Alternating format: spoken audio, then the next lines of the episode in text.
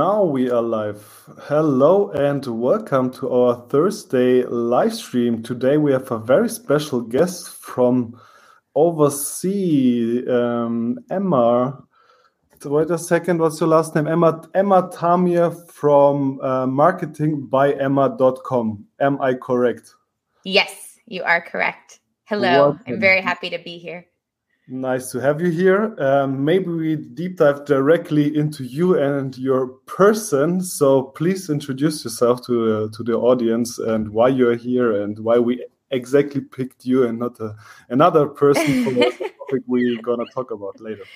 Sure. Yeah. So my name's Emma Shermer Tamir. I'm the co-founder and CEO of Marketing by Emma, and we specialize in helping brands really connect with and convert their dream customers through copywriting that helps brands differentiate themselves, communicate what makes them special, stand out in a very crowded market, and not just get people to want to buy their product, but really to become fans of the brand and want to buy all the other things that you're selling and be with you for the long run. Thank you very much. And that's why we picked the topic for today, understanding North American customers, because you're living in North America and you primarily serve North American customers. Am I correct?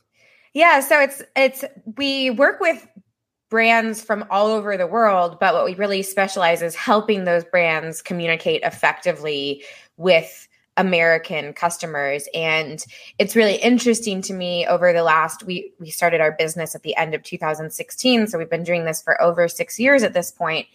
And oftentimes I see that there are a lot of misconceptions about what marketing is supposed to look like for an American audience. And it's just one of those things that if you're not here and if you're not sort of dialed in with the culture, then it's very easy to have a disconnect and you could be really missing out on opportunities to develop your brand, develop the relationships that you have with your customers, and take your business to the next level. So happy to kind of dive into a conversation topic that I don't see people having a lot. And I think that it should definitely be happening more. So excited to dive in.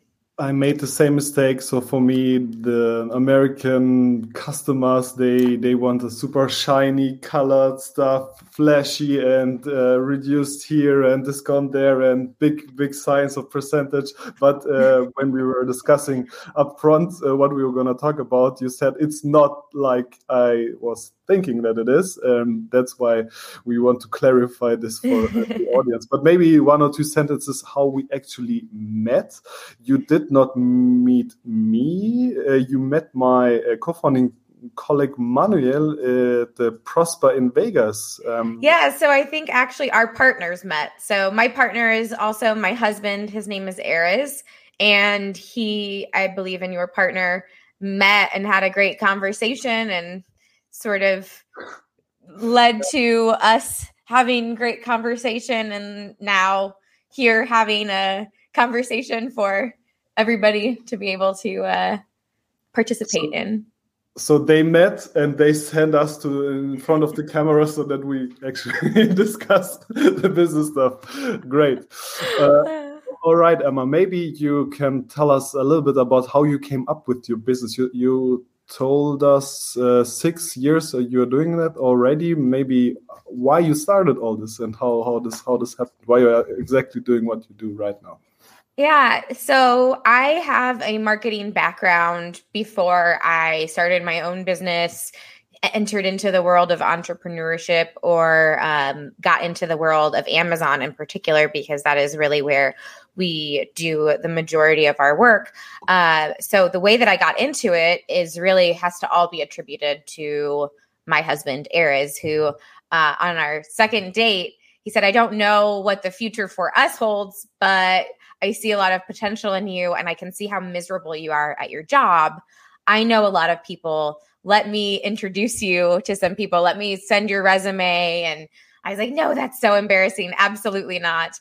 And it wasn't until after we had already gotten married and moved to the United States that he began really pushing this idea of e-commerce and more specifically Amazon. And I was still like, absolutely not. And then I was on a business trip doing sales and marketing for a health and wellness company. And I guess leaving Erez by himself for 5 days was not the best idea, because when I came home, he had a list of all these people and he said, okay, all these people would like to speak to you on Monday. They are interested in working with us. And I'm like, what am I supposed to say? I'm not a salesperson. I'm really bad on the phone. And so I was like, I don't know how to do this. He's like, you'll figure it out. It's fine. And then I definitely did not, and bungled most of those calls. I think I was crying and like, I'm not getting on one more phone call. And then he agreed that maybe he would be the one getting on the calls and I could focus on the other side of the business. So, you know, actually figuring out how to deliver the work and the operations and team, and all of those things. And you said 6 years ago, have you been like early in the market? Because if you would start that kind of business 6 years ago in Germany, you would be like a super early bird. What about the States? Wasn't everything like 2 years before, or how was the development? Yeah, it was pretty early.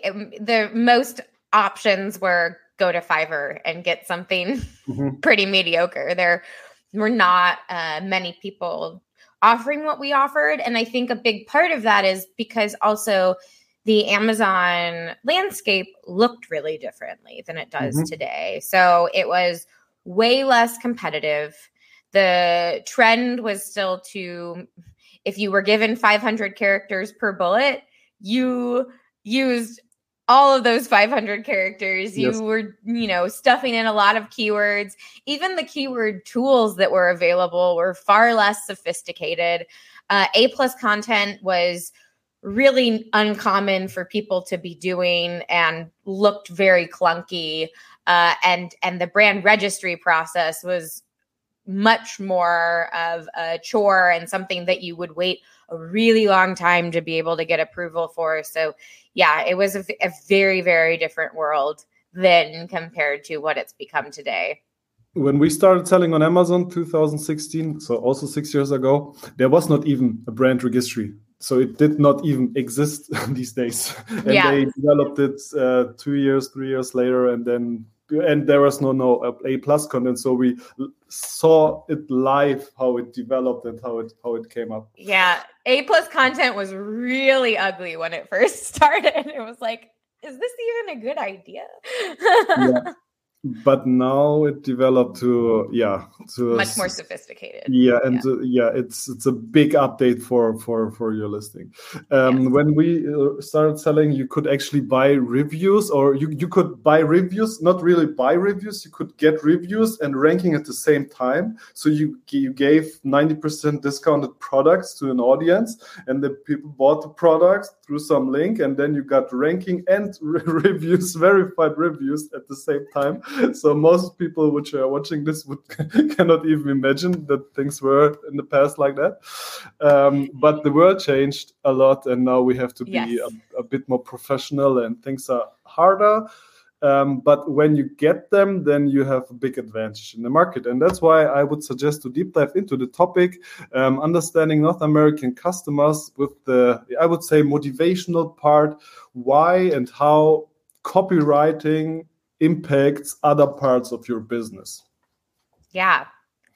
What a big question, but what an important question to have. When we're talking about Amazon, which I'm going to use that as what I'm talking about, but really all of this could apply to any marketing efforts that you have. It's just that in Amazon in particular, how you put your listing together has an even bigger impact, because that is really potentially the only opportunity you have to speak directly to your customer. They could go to your website, but they're not always going to do that. And so your listing becomes your one shot to actually communicate all of the important information to not only convince them to buy your product, but to build trust, to try to get them to, you know, maybe look at the rest of your catalog. So it really is very significant. And then when you talk about, you know, the ways that Amazon selling has changed over the years, and it was so much easier and it was so much less expensive. And now it you know, everything is more expensive, from the FBA fees to the PPC costs to just the need for more sophisticated marketing. And so what good copywriting can also do is it can make all of those other things more effective. So it's very tempting whenever you're not having enough sales to say, okay, let's just send more traffic and that will fix everything. Mm-hmm. But the problem is that if you haven't optimized to convert that traffic, then you're throwing a lot of money away. So if you first figure out how to make your funnel stronger, convert more of the customers that you're already getting through your traffic, and then send more traffic, then you're making your whole operation more effective. You're lowering the cost of customer acquisition, and you're making your business much, much stronger. And so that's kind of how copywriting can have an influence on so many different aspects of your business. And the other thing is that it's important to remember that it's not enough to actually get somebody to buy your product, because it's very, very easy to return products in the United mm-hmm. States. And so in it's Europe only as well. Really, it's even easier. Yeah. I've read about, I was actually just at a conference last week, and a woman was talking about how in France, you're not allowed to do final sale. So any product can be returnable. Whereas in the US, if something's on super clearance, it can say final sale and it's not returnable. Mm-hmm. And apparently that doesn't fly in parts of Europe. Anyway, here it's very easy. Some places in the world, it's not very easy. For example, I lived in Israel, and in Israel, there are a lot of places that either you can't return things at all, or if you can, it's really complicated and it's not worth the hassle. And so it just kind of depends. But because it's so easy for customers to just, you know, submit a return request, take it over to the UPS store, scan the QR code and be done with it, and combining that with the fact that it's not always easy to make a good choice on Amazon. What happens is people might buy a few different options, or buy something thinking, I'm curious, but I don't know if I truly want this thing. And then they'll only make that decision once it's home, once they open it up, once they see what it's really about. And so you don't want to be having a lot of people buying your product, curious about it, and then deciding that it's not for them and sending it back, because that's going to impact your seller rating and could potentially open you up to a lot more negative reviews. And all of those things are also going to then influence how you're ranking and how you're able to perform to get more customers in the door. So there really are all of these things that all stem back to how you do this one piece well. I have also one fun fact for this one. So shout out to Vladi from Sellabot. That's in his value presentation. That's a controlling tool, and they have a lot of data and fun product with, I would say, average sales price of €20 and an average margin. One return destroys two sales margin-wise. So if you have one return, so if you have 10 returns and if you have 10 sales and 5 returns, you are basically, you don't make any money. So so it's even more important, because as your seller, you obviously have to pay the return fee as well, too, as like the FBA fee, basically twice. And this impacts the margin a lot. Hello, Dustin. Nice to have you here. Sorry for interrupting, Emma. Please. No. And that's one of those things where you really need to be sophisticated about being able to look at your business and all the different aspects, and make sure that you have your books in order. And I'm not an accountant. I'm not a bookkeeping expert, but you can use those numbers and then figure out what you can do in your business to improve those numbers. So if you're suffering from a lot of returns, there's a good chance that you're doing something wrong on the front end that is leading to those returns. So are you not being clear about who your product is and isn't good for? Are you overselling and overhyping your product and making it seem better than it actually is? Or are you getting the wrong kind of traffic? Like, are you actually getting people that would probably be looking for one thing, but actually you're sort of selling something else? And so there could be a few different things going on, but those are all relatively easy fixes that can make your business that much stronger.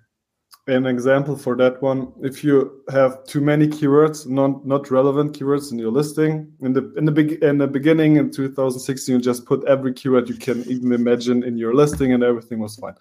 But when you do it right now, and you have not relevant keywords from the beginning on, Amazon will send bad traffic to your product listing. You will not convert to traffic, and your relevance will go down, and this harms the algorithm for the long term. So if you don't have a proper listing from the beginning on, Amazon will put you in some direction where you don't want to be, maybe because the keyword is not relevant for your product, and then your product will be punished forever.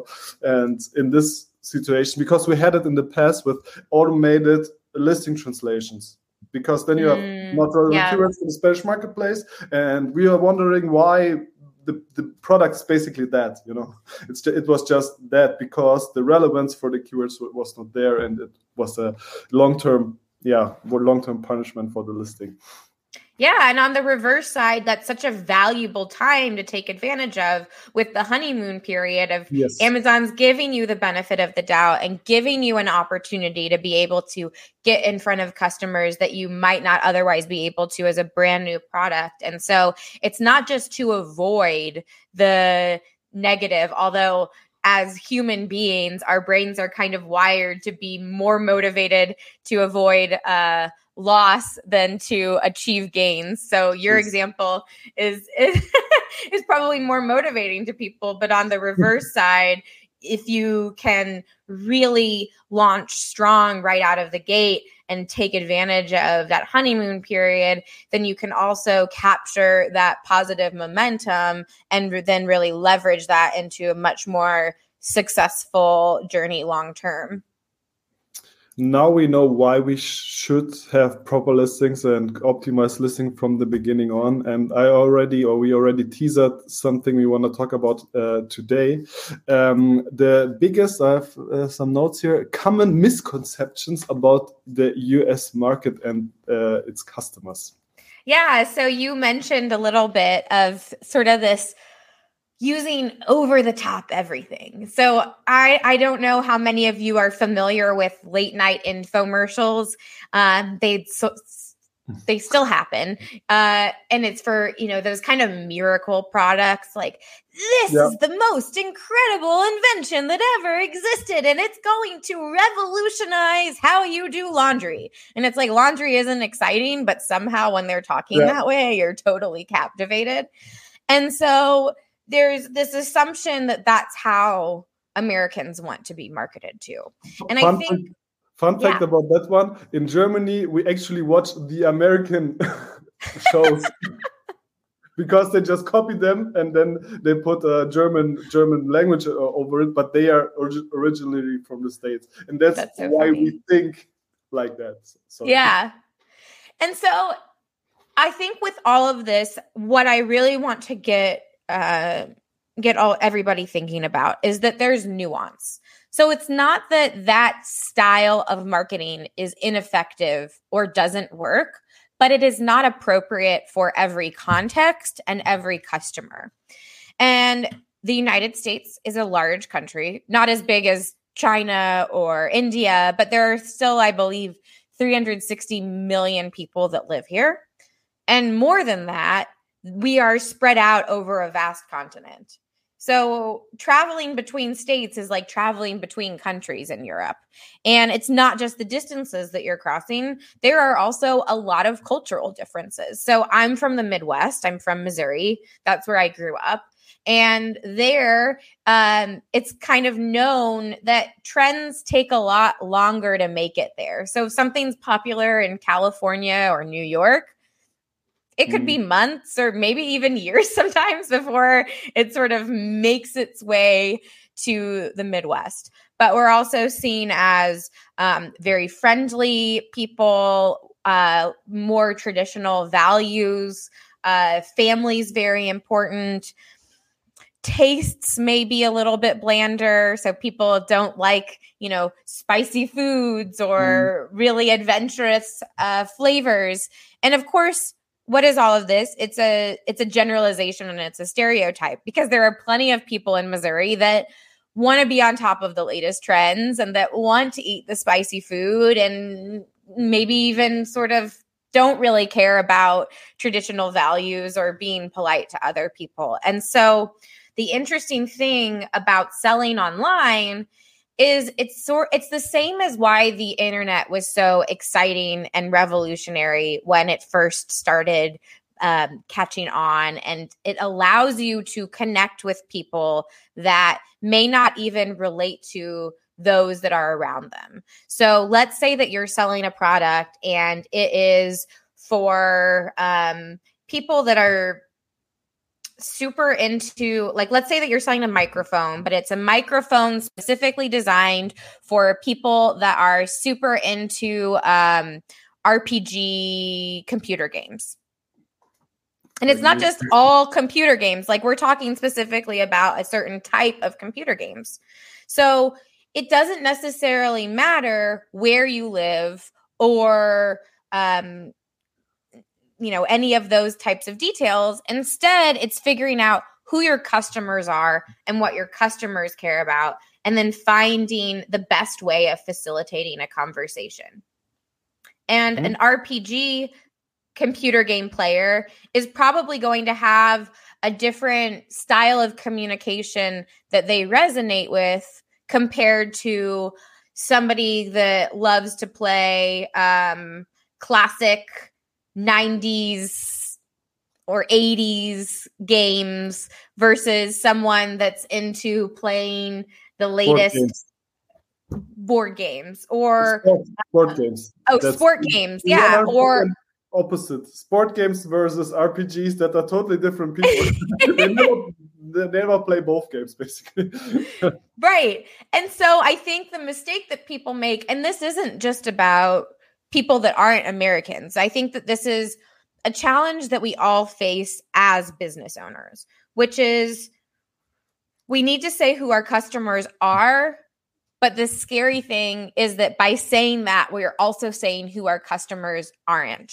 Yep. And the desire is to always want to sell to as many people as possible. But the broader you go, the less effective you're going to be at really connecting with your target customers. I know 100%. It's not only about e-commerce. We have the same issues here at SpaceGoats. Who is our customer? Renee is already smiling down there. How to communicate to the customers. Do we target the corporates? We want to have the corporates, but we also want to have the small sellers. When you have to, we know 100% what you're talking about. Yeah, it's really challenging. And so you have those kind of larger level things. And so when you say, okay, well, our customers are Americans between the ages of 40 and 60. Well, what does that really mean? Because a single, recently divorced 50-year-old who just moved to Austin, Texas, is going to have a very different set of interests and, things that they are excited about and ways that they're communicating versus a 50-year-old who lives in Missouri, who has 3 children who are getting closer and closer to college age and who is, you know, excited about being able to retire in 15 years. Like, those two people are totally different humans.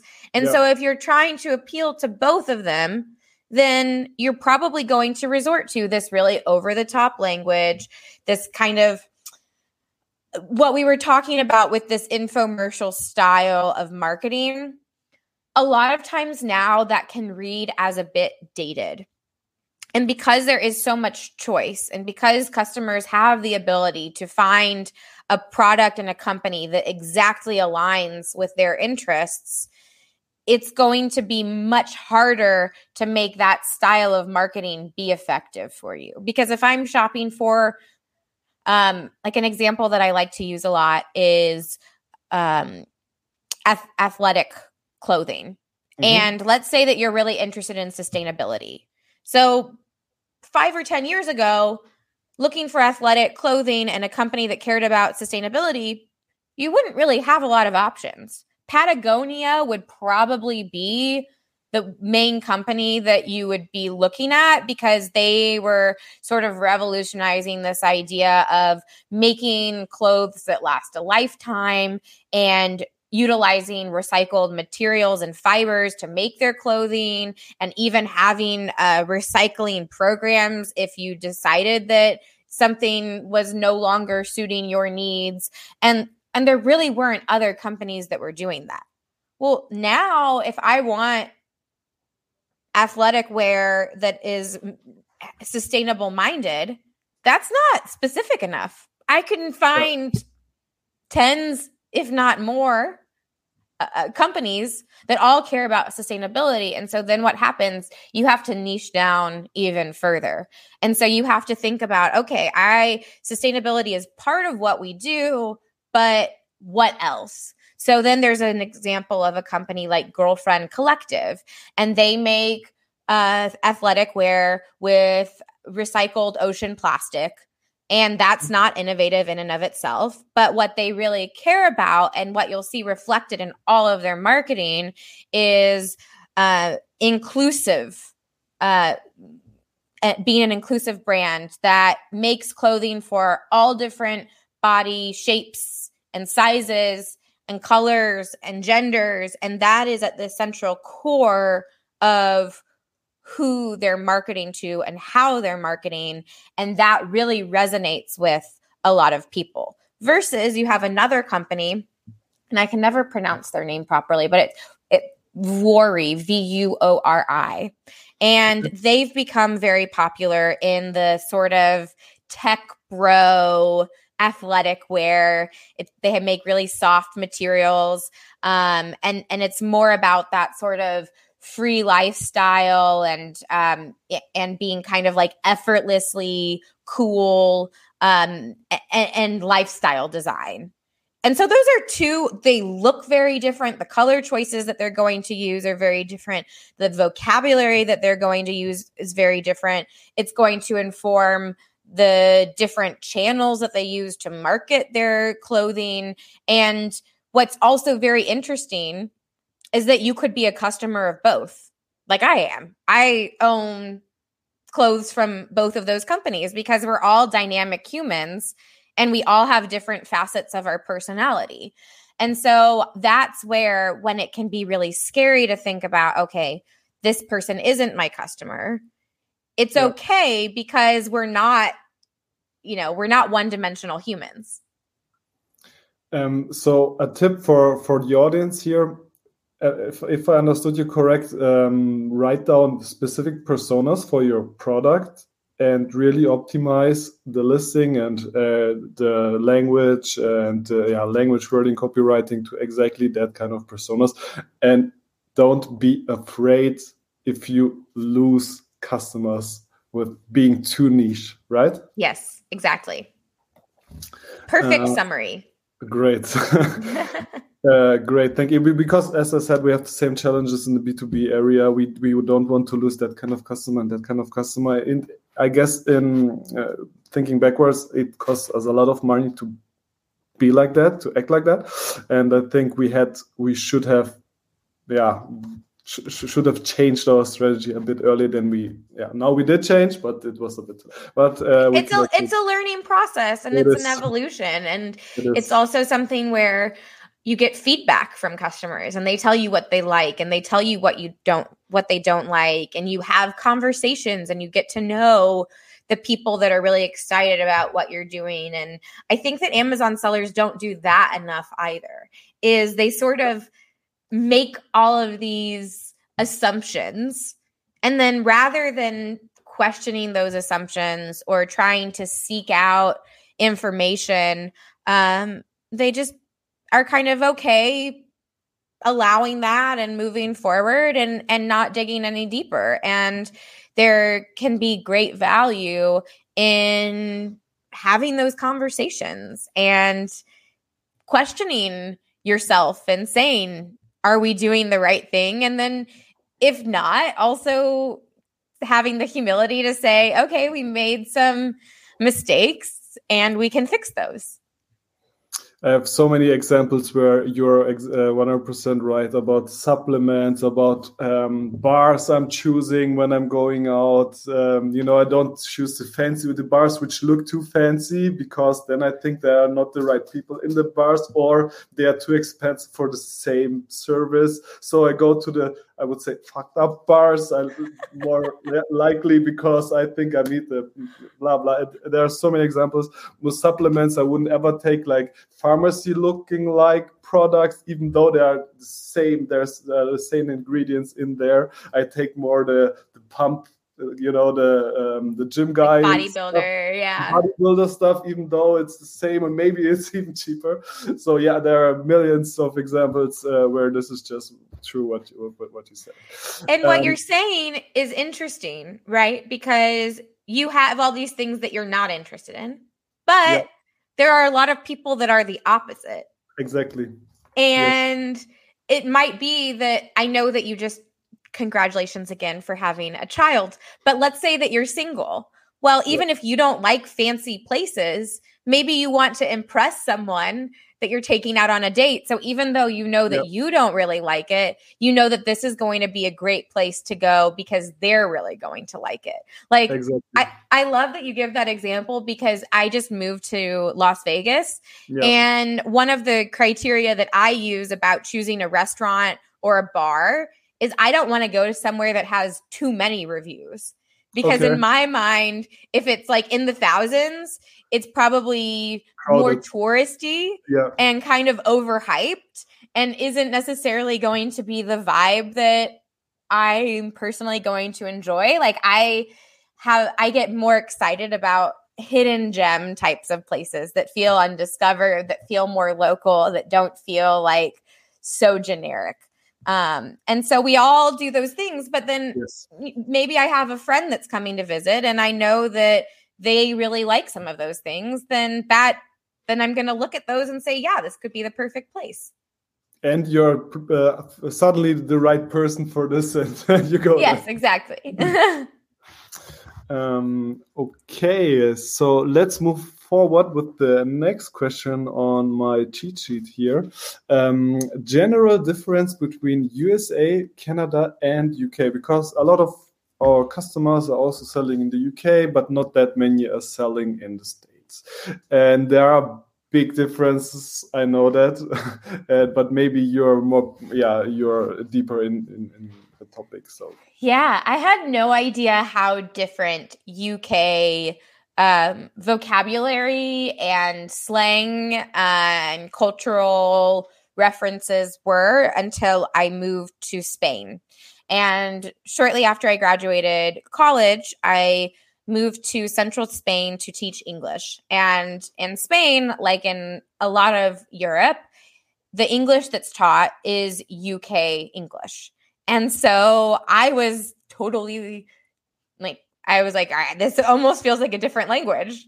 These words are totally different. The how you use them is totally, like, just everything is totally different. Like, for example, pants, which we use to mean like trousers. Well, it means underwear in UK English. So it's, that has a pretty different meaning if you're trying to say underwear. If you're trying to say pants, like what everybody sees, versus underwear, what only, select few see, then that you want to be aware of all of those things. And in some ways, it's like a good example of, I think, in general, the challenge that we face in business, which is you don't know what you don't know. And sometimes you don't even know what question to ask to find the answer. Yep. And so there are such huge differences that it go beyond even just the language. You know, the UK has the royal family, and they have their own cultural icons, and they have their own fashion sensibilities. And even the way that homes are designed is different. Like, I didn't know, but there are certain laws of how far an outlet needs to be from a bathtub in a bathroom in the UK. That's so Europe. That's so Europe. In the US, there's apparently a law of how close an outlet needs to be to the sink in a bathroom. Oh, okay. So if you sell a product that somebody wants to use at the mirror in their bathroom, and you're selling it to the US and the UK, it's not just about the plug type. It might actually be how long the cord is. Because if it has to be 6 feet away from the bathtub, then you might need a really long cord to be able to reach to the sink. Versus if you're selling something in the US, you don't want this really gigantic cord that's just going to be bulky and annoying and create a lot of extra space. And so that's actually going to the product design of something, but that would even be reflected in the marketing and how you're showing somebody using the item. Because if you're just having the same pictures across all of your product pages, regardless of where they are, you might not know that the pictures you're showing don't reflect what a home looks like to somebody that lives somewhere else. Do you have the same difference between the States and Canada, or is it way more similar? There are a lot more similarities between the US and Canada, but there are still cultural differences. I would say in some ways it's more similar to thinking about Canada is another state, and that the language is a lot more similar. Mm. But then in Canada, you have to consider the fact that packaging needs French on it. And yeah, true. So there are some of those types of things. You know, I'm not an expert on all things Canada, but there definitely are things that if you are selling to the Canadian market, especially depending on what you're selling, then you're going to want to make sure that your communication is targeted to them. So you would definitely challenge your American list or your UK listing if you want to go to the other marketplace. Yes, without a doubt. And the same goes for Australia and New Zealand. You know, they're all part of those English speaking places, but each one has its own separate set of considerations that you want to be mindful of, and really making sure that somebody involved in the marketing is an expert in that space. Mm-hmm. So they can kind of see all of the bigger picture. You know, maybe you're really zoomed in and they can help zoom you out so that you see everything that you need to see. So for each marketplace, separate keyword research, am I correct? And yep. A separate like copywriting process. Right. Because the words that people are searching are going to be different. So yeah. Cookie versus biscuit, or I think a pram is what you call a stroller in the UK. Crisps or chips, like those are just some of the words that come to mind. But and pants and trousers. So all of those things, if you're not using the correct kind of root words, then you're going to be missing out on a lot of potential traffic opportunities. All right. Thank you very much for that insights. Because your person is so interesting, I prepared also some special questions for you, and to wrap this all up. And the first question is, what would you recommend to your younger version? Let's say 10 years ago. Yeah, I think I would recommend to my younger version what I'm still trying to tell myself all of the time, which is just, it's, you know, the Nike slogan, right? Like, just do it. Like, just do the thing, even if you mess up. I really struggle with perfectionism and feeling like anything that I put out there has to be the best.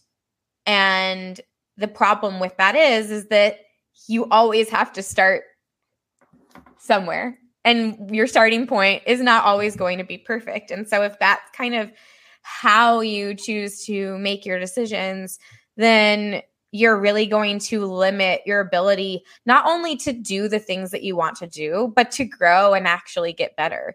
So that was a conversation I literally just had 2 days ago with my business coach. And what I think I really wish that I would have internalized more in all areas of my life, not just even in business, but just kind of as a human being in the world, being okay with kind of just doing things, even if they're not 100% perfect. And improve with iterations. We have this kind of stuff in our software development. So we switched the process from doing super perfect software from scratch to, okay, let's just make it and then ask the customers how they like it. And on one hand, it improved our speed of new features, software development in general. Actually, the quality as well, because we shoot something out and then we improve the feedback of the people which is actually using it. It's just one example. I guess it to many parts of life, not only business life. Yeah, it's so true, because it kind of even relates back to the conversation that we were having about marketing, which is that you start off by making a lot of assumptions about something or someone. And the only way that you're going to actually be able to figure out if those assumptions are right is if you put something out into the world. And so if you spend all of this time and all of these resources perfecting a feature for your software that it actually turns out nobody wants, or that you went the totally wrong direction, then to backtrack and redevelop and do all of that is going to take way more time, is going to take way more resources, and it's, frustration and negative experiences from the customers. Whereas if you're open and honest and say, this is still in development, we really welcome your feedback because we want to make this as good as it possibly can be for you. People are eager to be able to provide their feedback and to help even influence the shape of how something is going to look and take in the future. Thank you very much. That was a good tip to your younger Emma. Because now you're living in the States, and in the States you have always this super American question. Emma, tell us one fuck-up story where you learned a lot. Yeah, I mean, I feel like I fuck up every day. We all do. All the time. Erez came home last night and he'd been with a group of people and he's like, it's just amazing how as humans, we just feel like we're constantly fucking up all the time with everything. And you think that it's just you, you think that you're living in this world where everyone else has it all figured out and you're just this loser. And actually that's not the case at all. So I have many, many things that I've messed up with over the years. I think one of the things that just sticks out to me when this question is asked, it was a long time ago. I'm going to say something else. Okay, well, I'll share both of them now because people are probably, what is she talking about? So what I was going to say happened a long time ago, and it was when we hired our first accountant, and I didn't really know what a role of an accountant was. And so in my mind, I think I was imagining that an accountant was more like a CFO, where they're going to be making all of these different recommendations for you and helping you make financial decisions, and didn't realize that in a lot of ways, it's a much more passive kind of role. And it's really more focused on the tax side. And so because of that, I didn't know that I needed to be as involved as I needed to be in kind of reporting different pieces of information. And so as a result, we had missed out on an opportunity to register as a certain type of business earlier than like we ended up doing it later, which meant that we had a larger tax exposure for a period of time. So there was a kind of painful financial repercussion of not doing that. So that was the example that I was going to share. But I think I've learned from that. But what I'm still really working on right now is and it's a constant thing that causes me to mess up all the time, is to not try to do everything myself. And I have a team, so I can delegate and I intellectually know how to delegate, but there are still many times where I just feel like, no, I'm the one that has to do this. And so for the last 9 months, one of the big tasks on my list has been to find a new CRM tool and to get all of the systems there way more automated. And so I've done all of the research for that. And I finally choose a tool, and I chose this tool in February. And then I'm like, and it is my job to get this set up.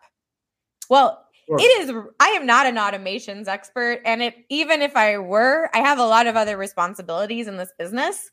And so every single day I was feeling like I was failing the business and I was messing up because I wasn't moving things forward as quickly as I needed to be. And I felt like I was just failing the business for months, truly months. And then I realized I can hire someone who's an expert in this to do this, and it will probably be cheaper than me needing to put all of my time into this. It's certainly going to be better for my mental health. And okay, I might not understand how every single piece exactly functions, but the fact of the matter is that I don't really need to. And so I think that's my more recent fuck up that I'm still kind of sort of, processing through actively. I guess you're not alone, Emma. Everybody who's doing business has the same, like I would say, direction of behaving. So yeah. but the main question is, which CRM tool did you choose then? Yeah. So first thing what I learned is there is no perfect tool out there.